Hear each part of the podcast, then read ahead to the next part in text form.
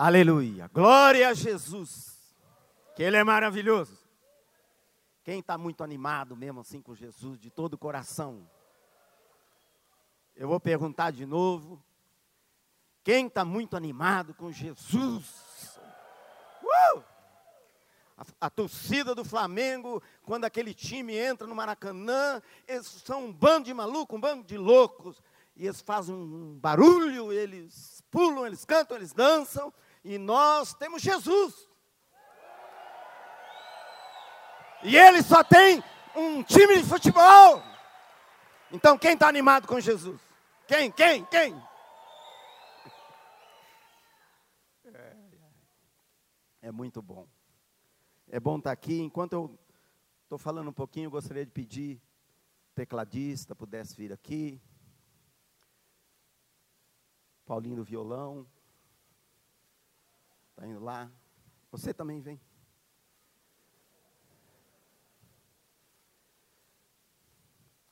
Deus é muito bom. Deus quer fazer na sua vida muito além do que você ora, do que você pensa, do que você imagina.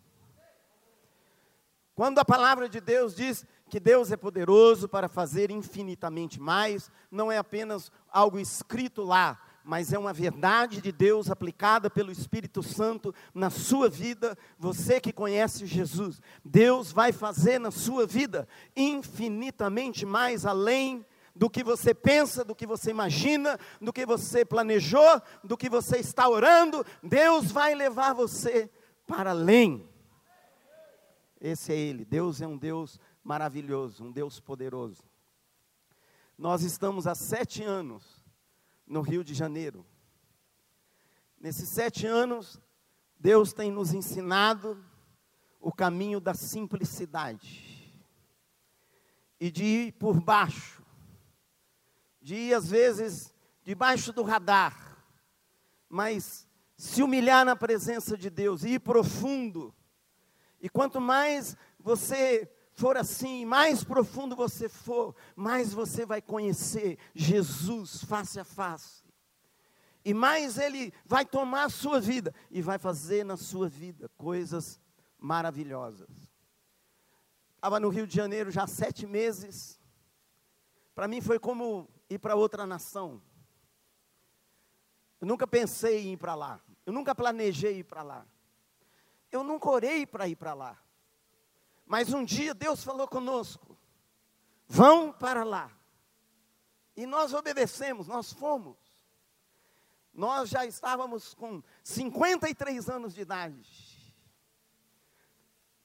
30 de dezembro, agora eu fiz 60 anos, agora então eu sou oficialmente um idoso.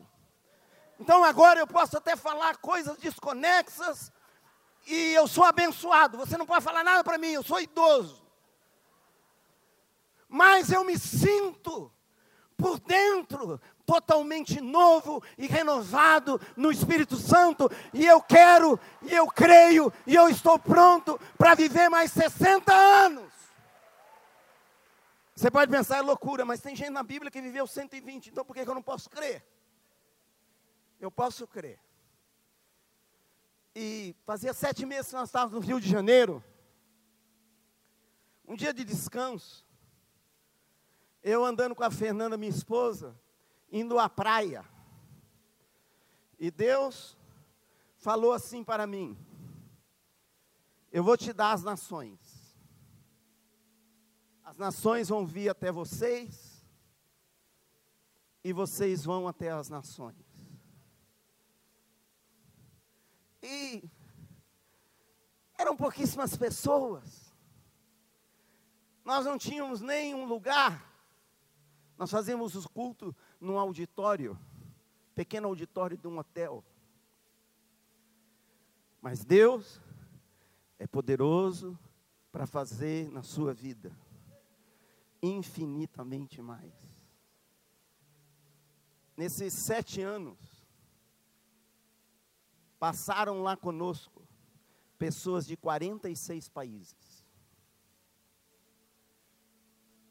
Nas nossas escolas de missões que nós fazemos, às vezes nos nossos cultos normais de domingo, Chega pessoas do outro lado do planeta. Imagina isso. E diz assim: Eu vim aqui porque eu fiquei sabendo o que Deus está fazendo aqui e eu quis vir. Eu falo, mas o que, que a pessoa vê aqui? Mas sabe, a presença de Deus está lá. Como a presença de Deus está aqui. E a presença de Deus faz toda a diferença. Hoje mesmo à noite, está chegando um pastor da Ásia chamado Wabang. E esse homem, Deus tem usado ele numa liderança maravilhosa por toda a Ásia. Ele tem liderado milhares de pessoas. Um dia recebo uma mensagem dele. Nunca ouvi dele, nem sabia que ele existia. E ele falou assim para mim: Eu quero ir aí estar com vocês. Eu digo: Venha, você é bem-vindo. Vem aqui, você vai pregar. Ele diz: Não, não, não quero, não vou pregar. E eu disse: Mas por que você quer vir tão longe aqui? Ele disse: Eu ouvi o que Deus está fazendo aí. E eu quero ir. Está chegando hoje à noite. Deus é maravilhoso. Nós começamos a plantar igrejas, plantar bases missionárias, em lugares muito difíceis, inclusive plantamos duas lá no sertão, uma no sertão do Piauí, uma no sertão de Alagoas. Mas sempre começamos muito simples. Primeira base que nós fomos plantar no sertão do, no sertão do Piauí. A nossa primeira oração foi essa, para que o gol, um gol velhinho do casal de missionário que nós enviamos chegasse no sertão. Essa foi a primeira oração. E lá foi aquele casal de missionários com aquele golzinho. E, e Deus fez um milagre. O gol chegou. Hoje nessa base tem quase 40 missionários servindo lá de tempo integral. Gente muito dedicada a Deus. Já foram plantadas sete igrejas. E Deus está mudando a história do sertão. E Deus vai fazer coisas maiores ainda, e mais grandiosas, e mais maravilhosas. É simplesmente você se lançar na presença de Deus. Queria que você abrisse as suas mãos que você por dentro e por fora, você desse o melhor sorriso que você tem para Jesus. Ele é maravilhoso. Não, não há nada nem ninguém como Ele. Dê um grande sorriso para Ele. Abre seu coração. Senhor, Sua presença está aqui. E eu clamo que o Teu Espírito Santo se apodere de nós. Eu clamo que a Sua presença nos inunde, nos enche, que nós sejamos mergulhados, imersos, submergidos na Sua presença. Que a Sua presença venha sobre nós e nos mova por dentro, com Teu fogo, com Tua presença, com Teu Espírito com teu poder, com teu amor, com tua unção, que nós sejamos tocados, marcados, transformados. Nós te recebemos aqui, Espírito Santo, nós te recebemos aqui, nosso Pai Celestial, nós te recebemos aqui, Senhor Jesus.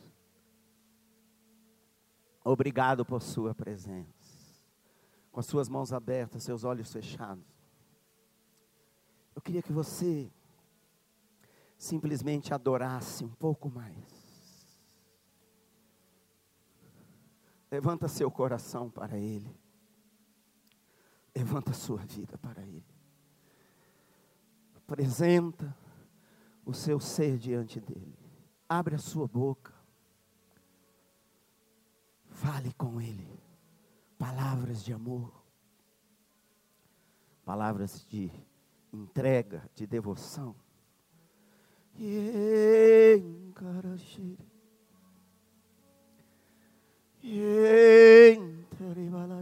oh, oh, oh,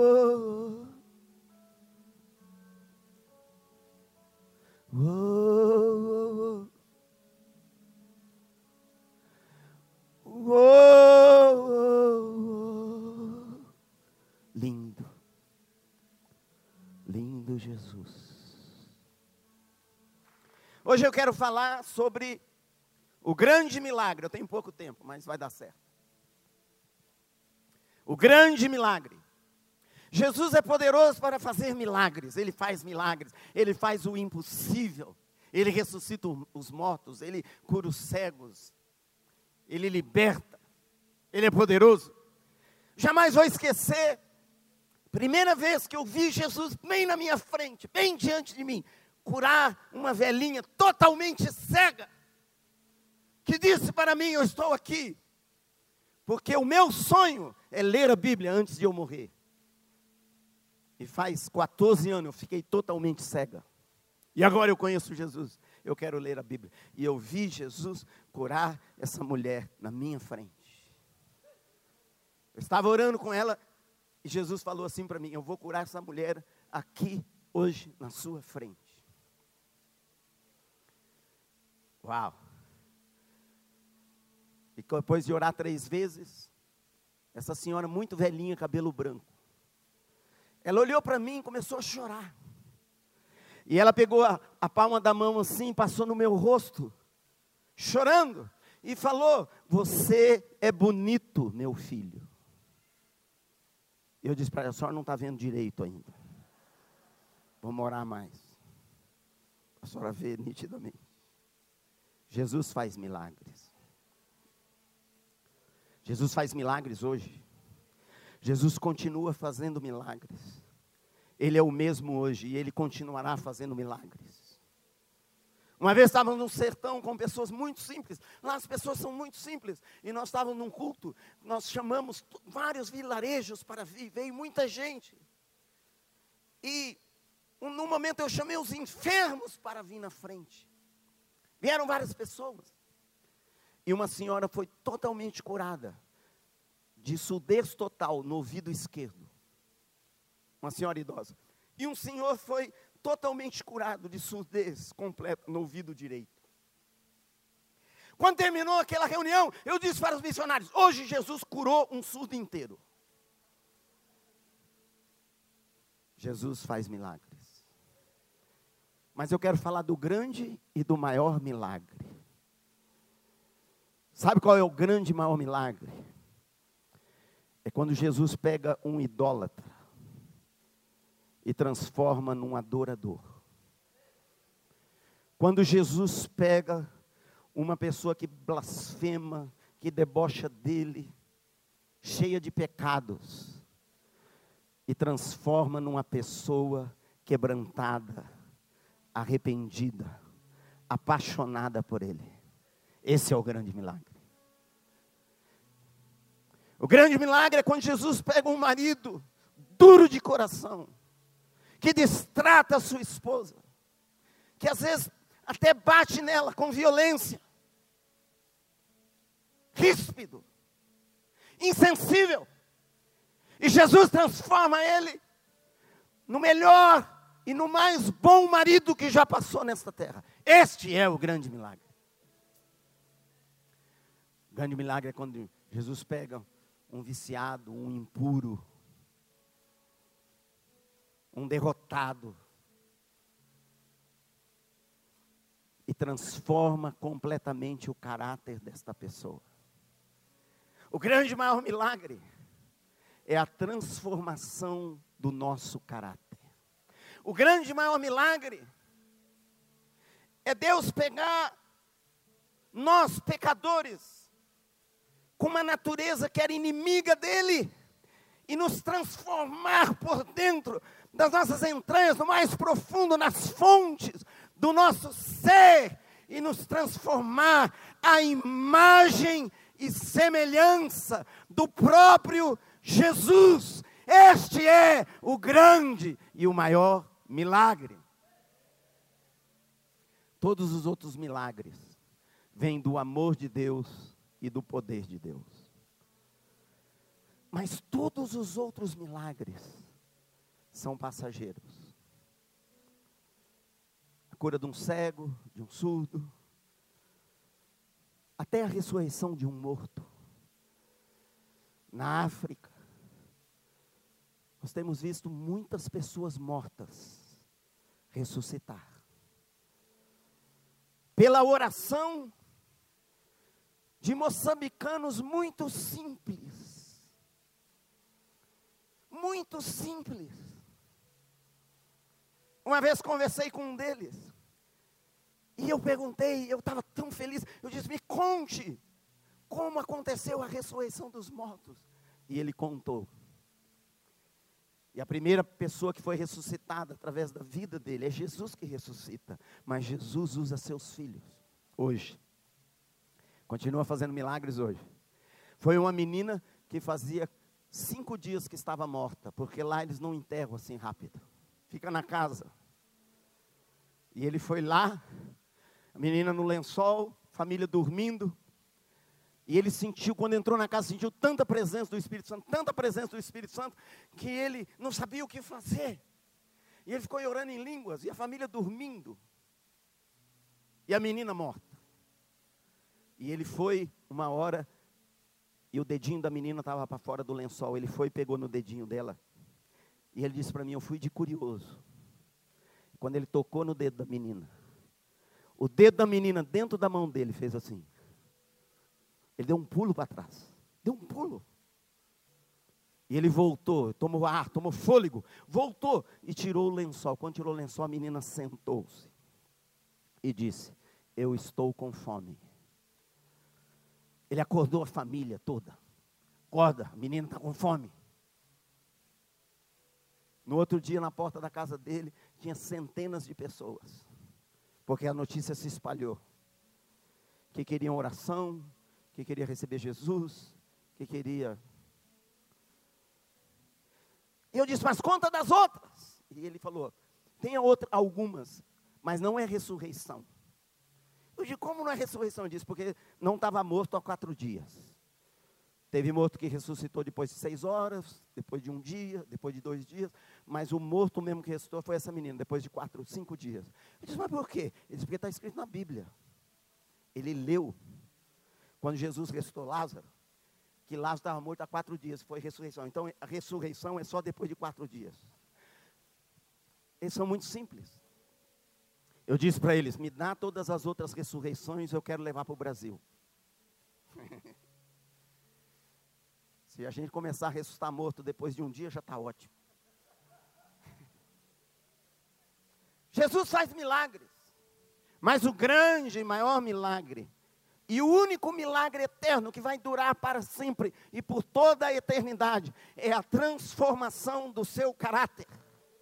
Se você passar nessa terra e experimentar todos os outros milagres de Jesus, todas as curas e libertações, mas você não provar esse grande milagre que é a transformação de você por dentro, você perdeu o melhor, você perdeu o maior. Você perdeu. Não adianta você frequentar a igreja por anos, não adianta você ler a Bíblia, não adianta você dizimar ou jejuar. A Bíblia diz para você fazer todas essas coisas. Mas se você fizer tudo isso e você não for transformado, a obra de Deus não aconteceu na sua vida. Todos nós estamos passando por uma transformação de caráter. Todos, quem é cristão aqui? Levanta a mão.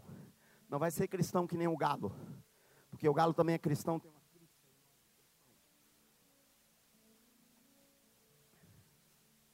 Se você é cristão, você está passando por uma transformação de caráter.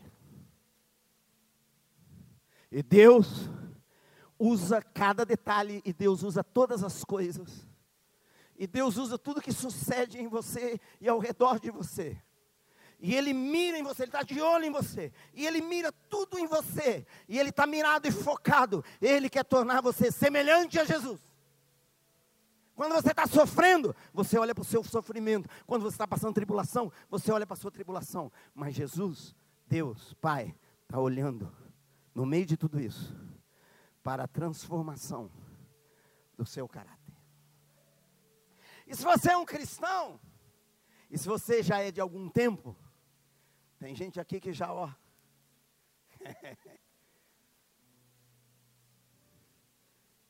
Você tem uma parte do seu caráter que já está transformada. Aleluia. Graças a Deus. Dá um sorriso. Todos os dentes, dá um sorriso. Diga, Fred, eu já tenho uma parte do meu caráter que está transformado. Aleluia. Aleluia. Glória a Jesus. Mas você tem uma parte que ainda não foi transformada. Não importa quem você é.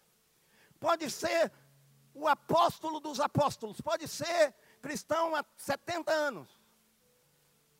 Pode ser o Deus apóstolo. Chacababa. Tem uma parte de você e de mim que ainda precisa ser transformada.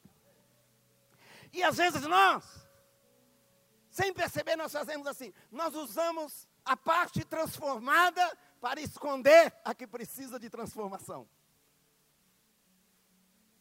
Às vezes as pessoas usam a parte transformada para negar a parte que precisa de transformação. Faz uma cara que Deus já te usa. Faz uma cara que Deus já te usa. Sim, Deus já me usa. Aleluia. Que bom. Mas você precisa ser transformado. Tem uma parte de você por causa de Jesus na sua vida. Tem uma parte de você que é uma bênção, é maravilhosa. Mas tem uma parte de você que é encardida. Tem uma parte de você que é difícil. Tem uma parte de você que talvez ainda está endurecida. E Deus ama você. E Ele sabe que Ele precisa te amolecer e te transformar. Aí você fala, ô oh, Fred, você veio aqui para falar isso? Não faz isso não. Se eu vier de tão longe, para não falar a verdade para você, não adianta eu estar tá aqui. Mas sabe, Jesus é maravilhoso, Ele é bom, Ele tem propósitos, e Ele vai completar essa tarefa na sua vida. Eu quero falar de Simão. Simão, Pedro, Pedrão, Pedrão, Simão. Um homem simples, um pescador. Às vezes as pessoas leem de Simão, porque ele, você lê depois, ele foi um apóstolo maravilhoso. Você pensa assim, né? Talvez também influenciado pela cultura cristã hoje. Você pensa assim, Pedro era o apóstolo. Não, Pedro era um homem simples. Pedro andava assim. Pedro tinha unha encravada. E ele tinha um irmão chamado André. Eles trabalhavam juntos, eles eram pescadores juntos com seu pai.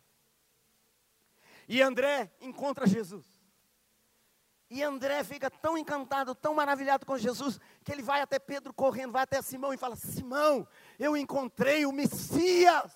Eu quero levar você lá até ele. João capítulo 1, 41, 42. E André levou então Simão, seu irmão, até Jesus. E a ideia de André era apresentar Simão para Jesus. E foi a primeira vez que Simão chegou e viu Jesus. E foi a primeira vez que Jesus viu Simão. E quando esse encontro aconteceu, a palavra de Deus diz que Jesus fixou em Simão o seu olhar.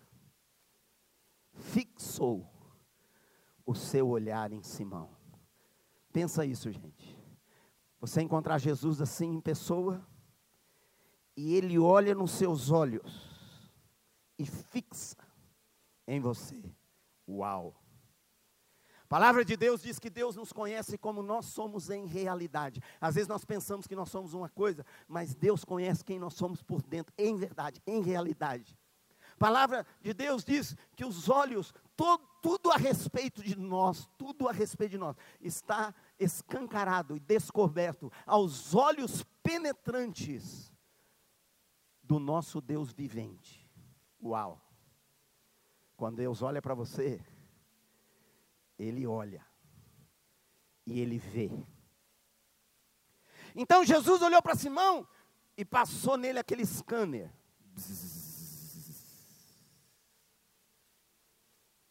Eu fico imaginando o que Simão sentiu. São os olhos de Jesus, os mesmos olhos que depois de glorificado diz que é como labaredas de fogo, como chamas de fogo. E são olhos penetrantes. E Jesus disse, antes de alguém dizer qualquer coisa, Jesus disse: Você é Simão, filho de Barjonas. Jesus te conhece. Dá um sorriso à pessoa que está ao seu lado. Diz, Jesus te conhece. E Ele está olhando para você. e Ele está com os olhos fixos em você. E se você entregou a sua vida para Ele, não tem como você fugir desse olhar. Não tem como você fugir desses olhos. Não tem como você se esconder, não tem como você disfarçar, não tem como você contemporizar. Ele te conhece como você é, ele te conhece por dentro, ele te conhece em realidade. Os olhos dele penetram todo, todo você. E ele diz: Você é Simão, filho de João Barjonas. E Simão significa cana. Fala comigo, cana. O que, que, é cana? É essa caninha. É, é, a cana fina, não é a cana mais grossa. É essa cana fininha, essa cana de açúcar, fininha. Jesus olhou para aquele homem e disse: Você é cana. No original. O que significa cana? Significa alguém superficial. A cana, ela tem pouca raiz. A, raiz da cana é bem fininha e a cana está fixa no solo. Mas se você pegar no pé da cana, mexer com a sua mão para lá, para cá, para lá, para cá, essa cana fina, você tira ela inteirinha da terra. Porque ela é de pouca raiz. Jesus está dizendo: você tem pouca raiz, você não é profundo, você é superficial, você é cana, você é Simão.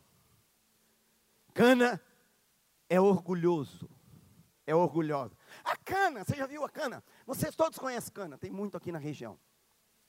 A cana, ela tem uma folha comprida, não é? Às vezes chega até o chão a folha da cana. A cana é uma cana e ela pensa que ela é uma árvore.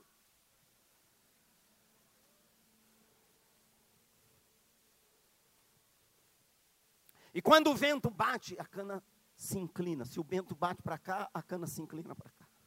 Se o vento bate para cá, a cana se inclina para cá. A palavra de Deus diz para nós não sermos levados ao redor por todo o vento de doutrina, por qualquer sopro, como meninos inconstantes, cana é inconstante. E se o vento soprar forte mesmo, chega a quebrar a cana. Cana é inconstante, é superficial, é impulsivo, é orgulhoso. Jesus olhou para aquele homem e disse: Você é isso. Primeira palavra profética que Jesus deu. Jesus mesmo, o próprio Jesus deu para esse homem, foi. Você é impossível, você é superficial, você é orgulhoso, você é inconstante. Quem queria receber uma palavra profética assim? Se o profeta profetizar assim, ele vem uma vez.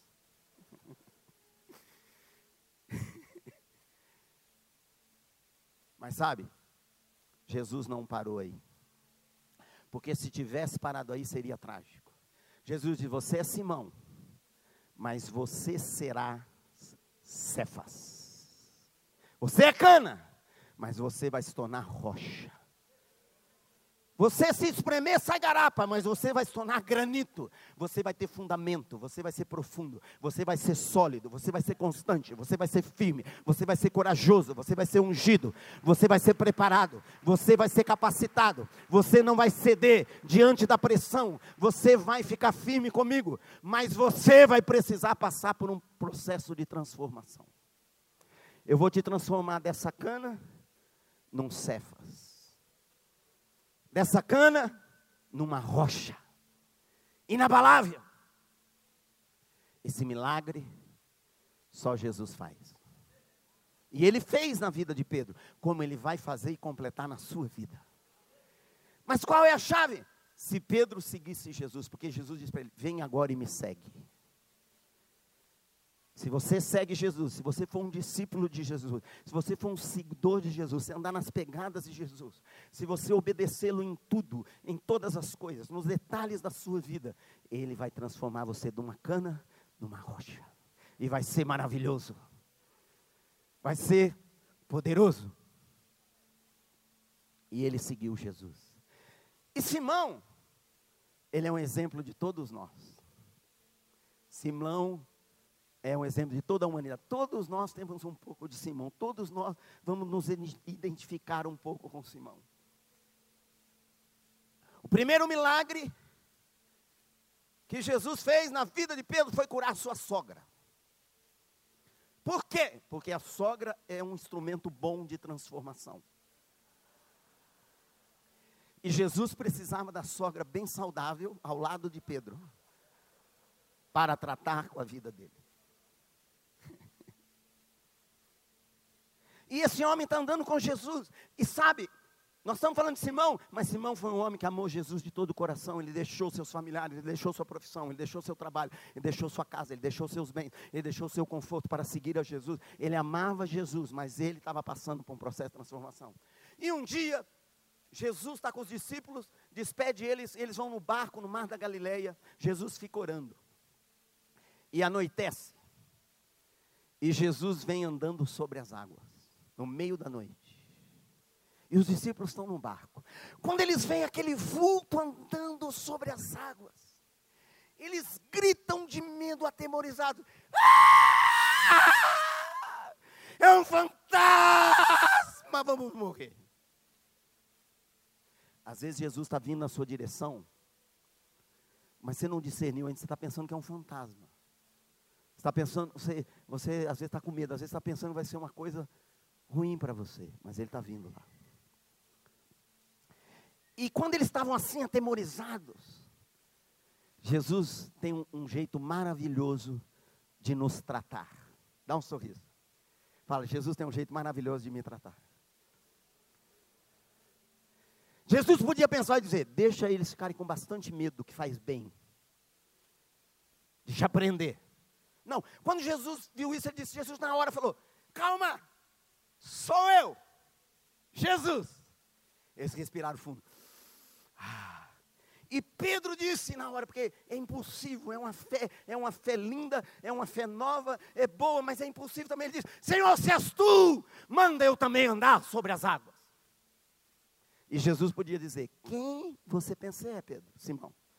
Cara, tu é um Simão ainda, tu está começando. E você já quer andar sobre as águas. Vai fazer um curso. Às vezes nós fazemos assim com as pessoas. Mas Jesus, sabe como Jesus, o sinal está tá verde, o caminho está aberto. E Jesus disse para ele, sorrindo: Vem! E ele pegou, tirou a roupa, ficou só com aquele cirolão, desceu no barco e ele pisou na água.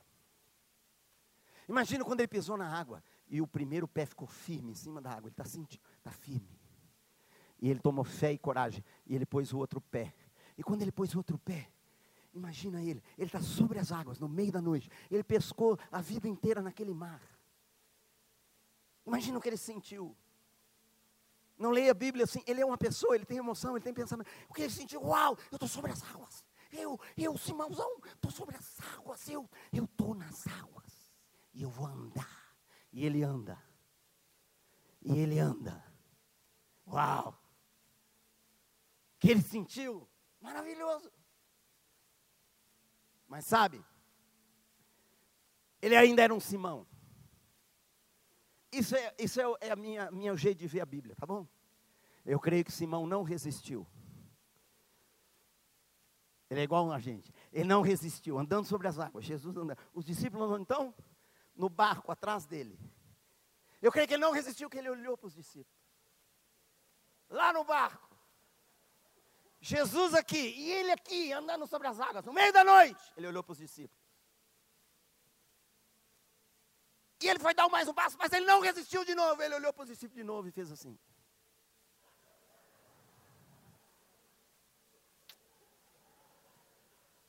See you later.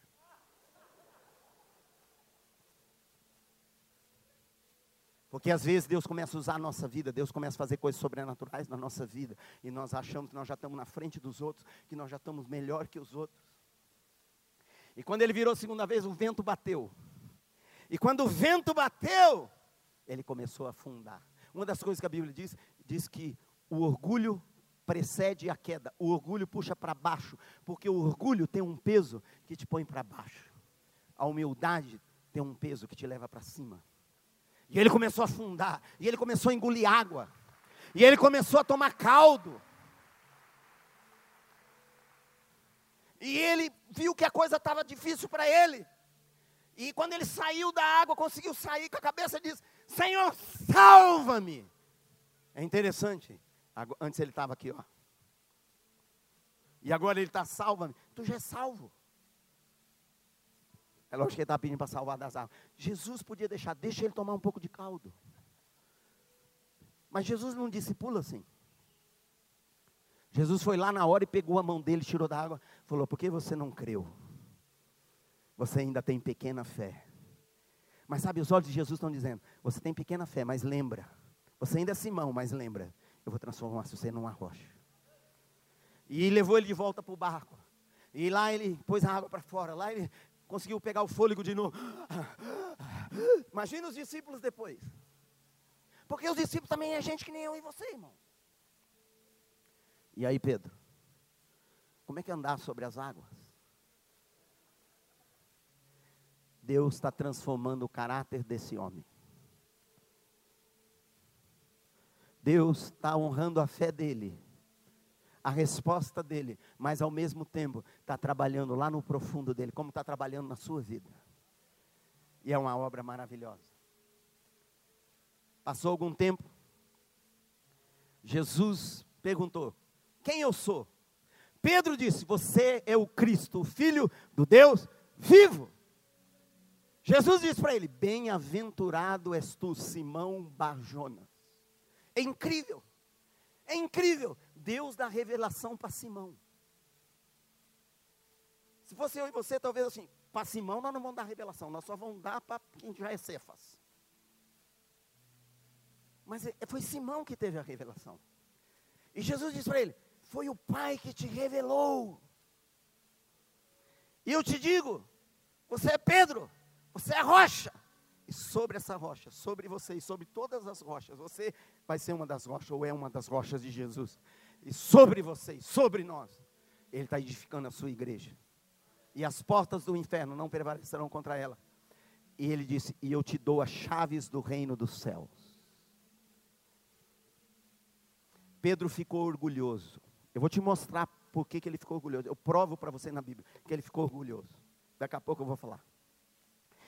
E Pedro disse: Eu tenho as chaves do reino dos céus. Eu ligo e desligo. Eu sou rocha, aleluia.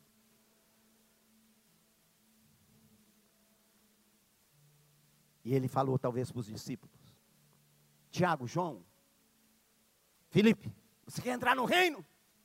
Quem quer entrar no reino? Simão disse: Eu tenho as chaves. Pode fazer a fila. Sabe, irmãos? Deus unge uma pessoa, Deus capacita uma pessoa, Deus derrama sua graça sobre uma pessoa, e a pessoa acha que ela é a pessoa que tem as chaves do reino. Ela é o apóstolo do reino. O profeta do é o profeta das nações dos últimos dias da unção Shekinah.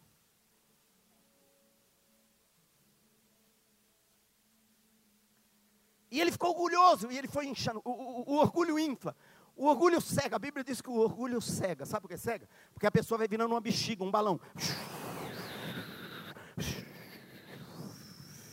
E aí cresce tanto esse balão que tapa os olhos. Só vê a bexiga. Não consegue ver para baixo, não consegue olhar para lá. Pedro estava assim. Poucos dias depois, e aqui está a prova que Pedro tinha ficado orgulhoso. Jesus começa a dizer que ele ia ser entregue aos pecadores, ele ia morrer, ele ia ressuscitar, ele ia sofrer. Sabe o que Pedro fez com ele, Simão? Está escrito no texto. Sabe o que Simão fez? Levou ele do lado. e começou a repreendê-lo. É engraçado, tem humor, gente. Imagina Simão do lado, os outros estão ali, repreendendo Jesus. E ele começou a dizer para Jesus: Que negócio é esse de sofrer, de morrer? Isso não vai te acontecer, jamais. Nós temos as chaves do reino, não lembra? No reino não morre, aleluia.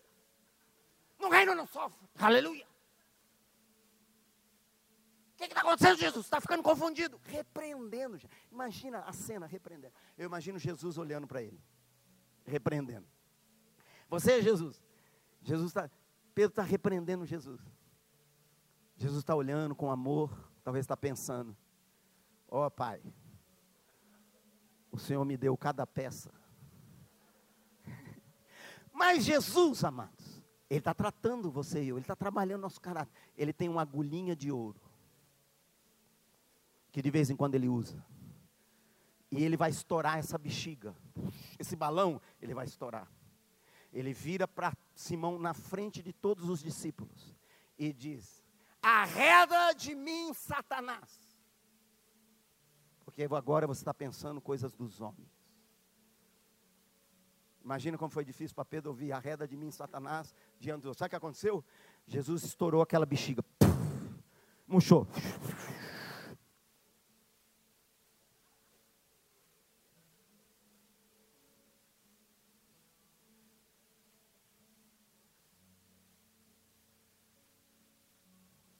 Ele te usa, mas ele continua trabalhando o seu caráter.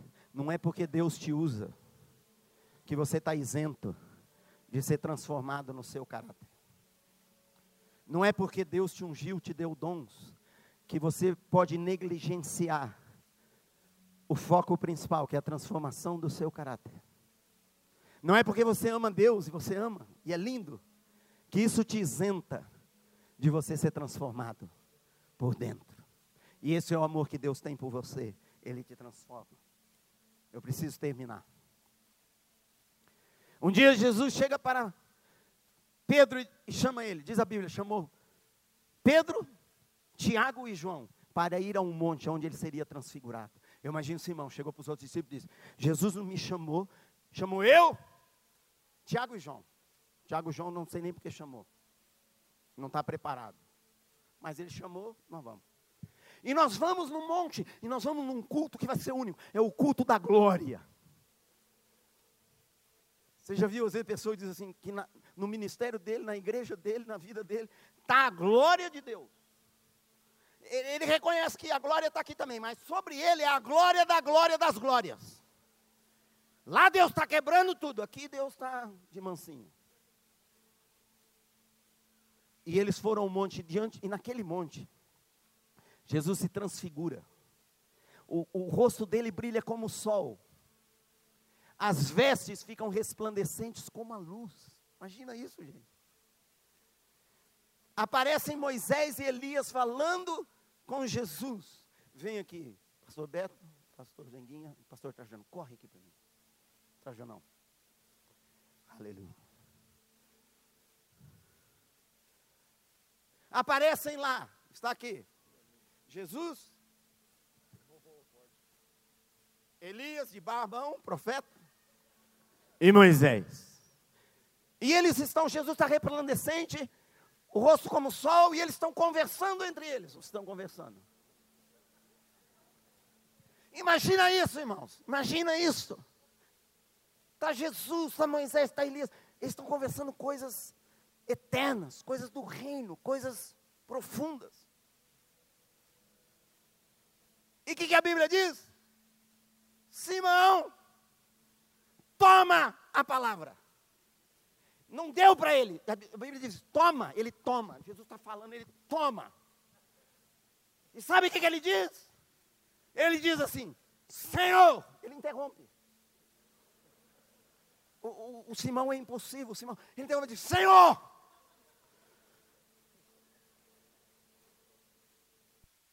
Elias e Moisés estão pensando: quem é esse cara? Mas Jesus ficou em silêncio, vamos ficar em silêncio. Senhor, bom é estarmos aqui. É isso que ele fala. Bom é estarmos aqui. Aqui estão as pessoas certas. Muito prazer, Elias. Você é o profeta do velho, eu sou o apóstolo do novo, aleluia. Eu, eu sou Cefas, eu sou Rocha, eu sou Chacabuba. Jesus já te conheço. Moisés, aleluia.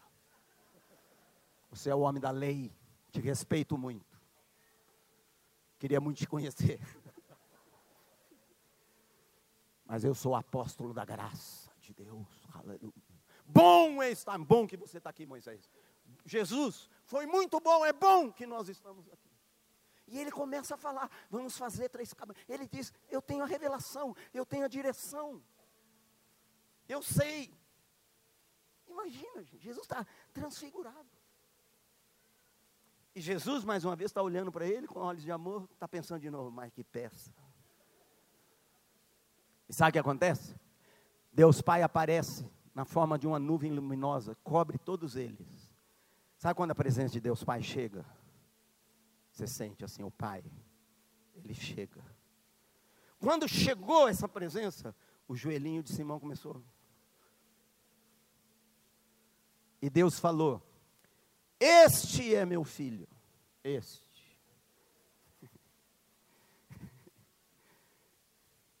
A ele ouvi, quem tem que falar é ele. Ou seja, cala a boca, Simão. Foi o cala-boca celestial, irmãos. Pedro caiu no chão, começou a tremer, pensou que ia morrer. Ele falou: agora eu morro, agora eu morro. Assim é Simão. Ele está sendo trabalhado. Uma hora ele está achando que ele tem a revelação, e ele tem a direção, e ele diz: Eu sou o cara, eu estou certo, é certinho, é eu mesmo. Quando o pastor chama, ele diz: Chama a pessoa certa. Sou eu. Não, eu te chamei para ir limpar o banheiro. Não, não, não, pastor. Não é eu, sou Pensei que você tinha me chamado para me ungir. Porque eu sou. E daqui a pouco ele está tremendo na presença de Deus. Dá um aplauso.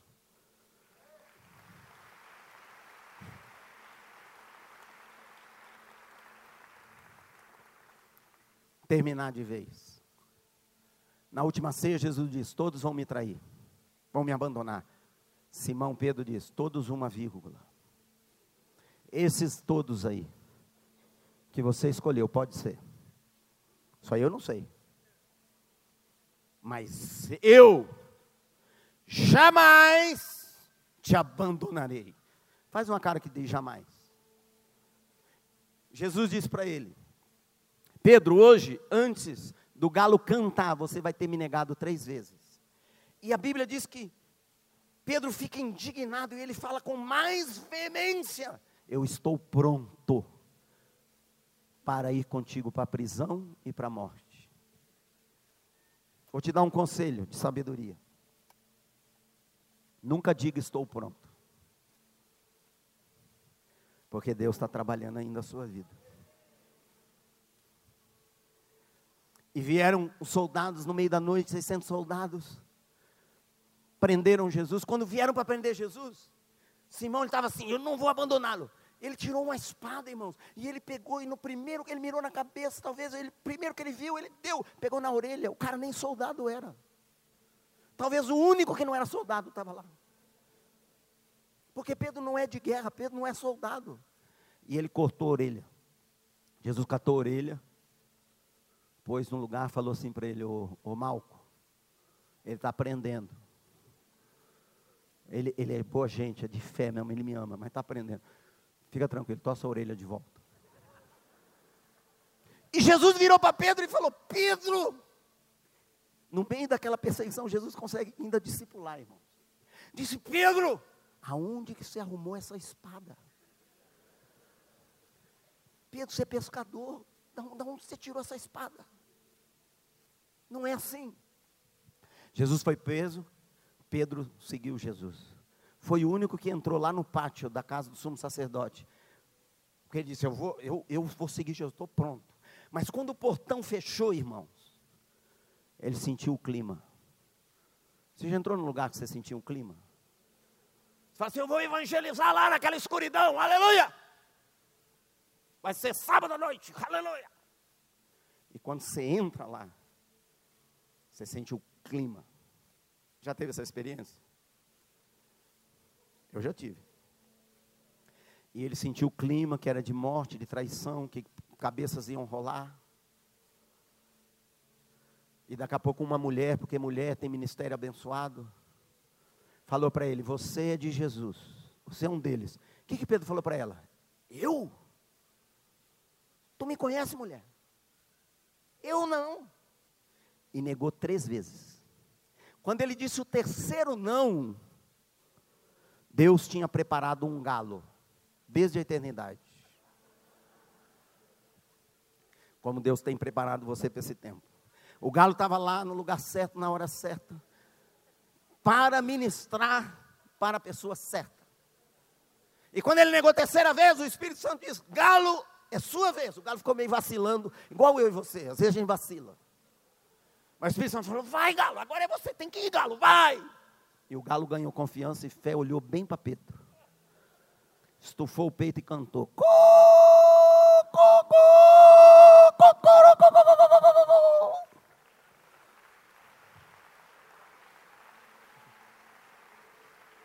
E Pedro, depois do canto galo, irmão, do canto desse galo dependia o futuro da igreja, apostólico da igreja.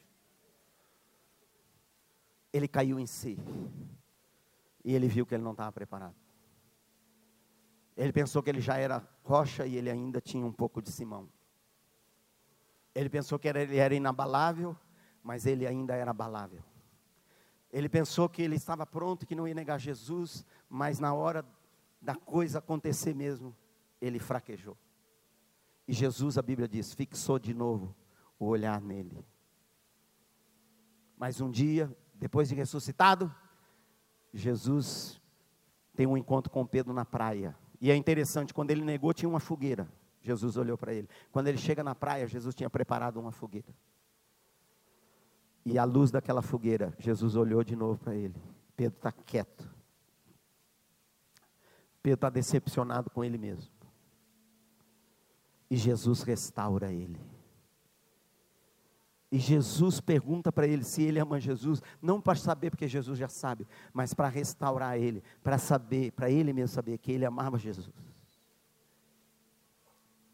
E sabe, ele se torna aquela rocha. Depois você vai ver esse Pedro, rocha, firme, perseguido, açoitado, preso, ameaçado, dizendo: pode me matar, eu não vou parar de falar dele. Pode me prender, pode me açoitar, eu não posso parar de falar dele. Entregou a sua vida para Jesus. Se cumpriu a palavra profética que Jesus deu para ele o dia que conheceu ele. Como vai se cumprir na sua vida? Porque Deus ama você. Abre suas mãos onde você está, por favor. Feche os seus olhos. Eu quero pedir a presença do Espírito Santo aqui. Se você precisa ir, vá em paz, Deus está com você. Se você precisa ir à sua casa atender algumas coisas, por favor, não se sinta constrangido. Você não vai atrapalhar de maneira nenhuma. Você pode se levantar e nós te abençoamos em nome de Jesus. Mas se você ainda pode ficar alguns momentos aqui, Eu quero dizer que Jesus está olhando para você com olhos de amor. Que tem algumas pessoas aqui, você está pronto para desistir. Mas você não vai desistir, porque Jesus está olhando para você com olhos de amor. E Ele está trabalhando na sua vida. Louve a Ele pela transformação que Ele já realizou. Mas se abra e receba toda a transformação que você ainda precisa.